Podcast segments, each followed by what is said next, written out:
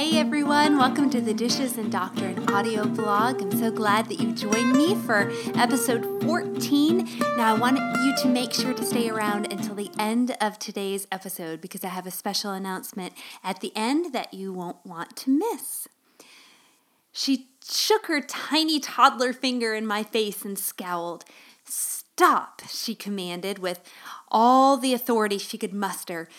My mouth fell open. How had she learned to be so bossy, so demanding? And the truth is that I should not have been the least bit surprised. After three kids, I've clearly seen how early and naturally sin manifests itself. As my husband said while holding each one of our newborn babies for the first time, what a cute little sinner. In order to correctly teach the doctrine of sin to our kids, we have to reinforce the fact that we are inherently or naturally sinners from the time of our conception. It's that original sin that then reveals itself in wrong behaviors and attitudes. In other words, we fail to meet God's perfect standards before we've even officially committed our first wrong deed. Just like when we teach about the eternal punishment for sin, like we talked about a couple weeks ago, it's this bad news that makes the good news so wonderful.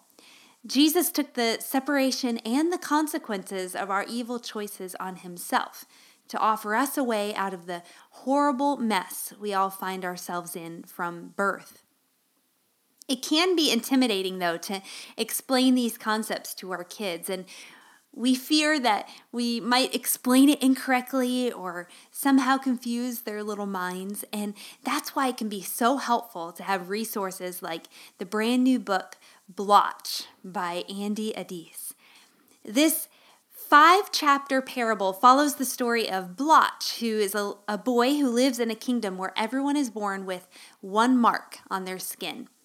And then each time they act or they think wrongly, a new blotch appears.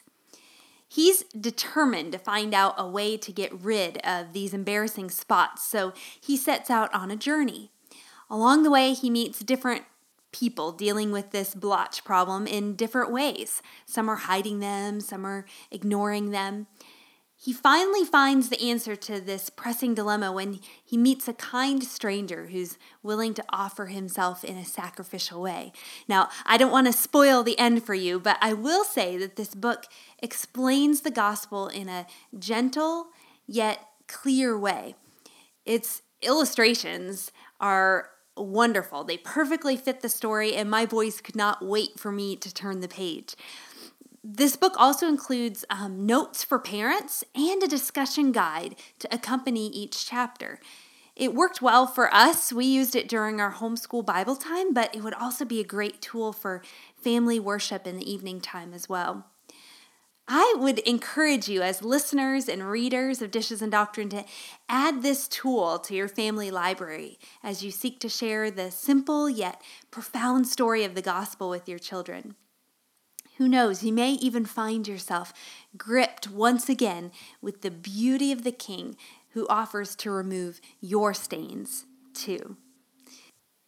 Now, I'm super excited to announce that I have one copy of this book, Blotch A Tale of Forgiveness and Grace, to give away to one of my listeners or my readers. Now, I can only give it to US residents, so I'm sorry if you live in Canada. Um, and I will choose the winner on April 16th, 2016. So if you happen to be listening to this uh, and it's 2017. I'm sorry, the giveaway is over.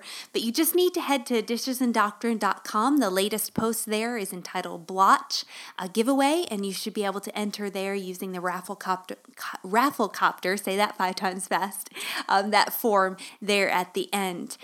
Um, I also will put the link to the giveaway in the show notes for you so you can easily click there if you're on your phone or your iPad. While you're over at Dishes and Doctrine, make sure to uh, leave a comment, send me an email, connect with me on any of my social media profiles. I look forward to chatting with you and hearing about uh, maybe even some extra resources you have that you use for your kids as you share the gospel with them. Have a great week, and I'll look forward to talking to you soon.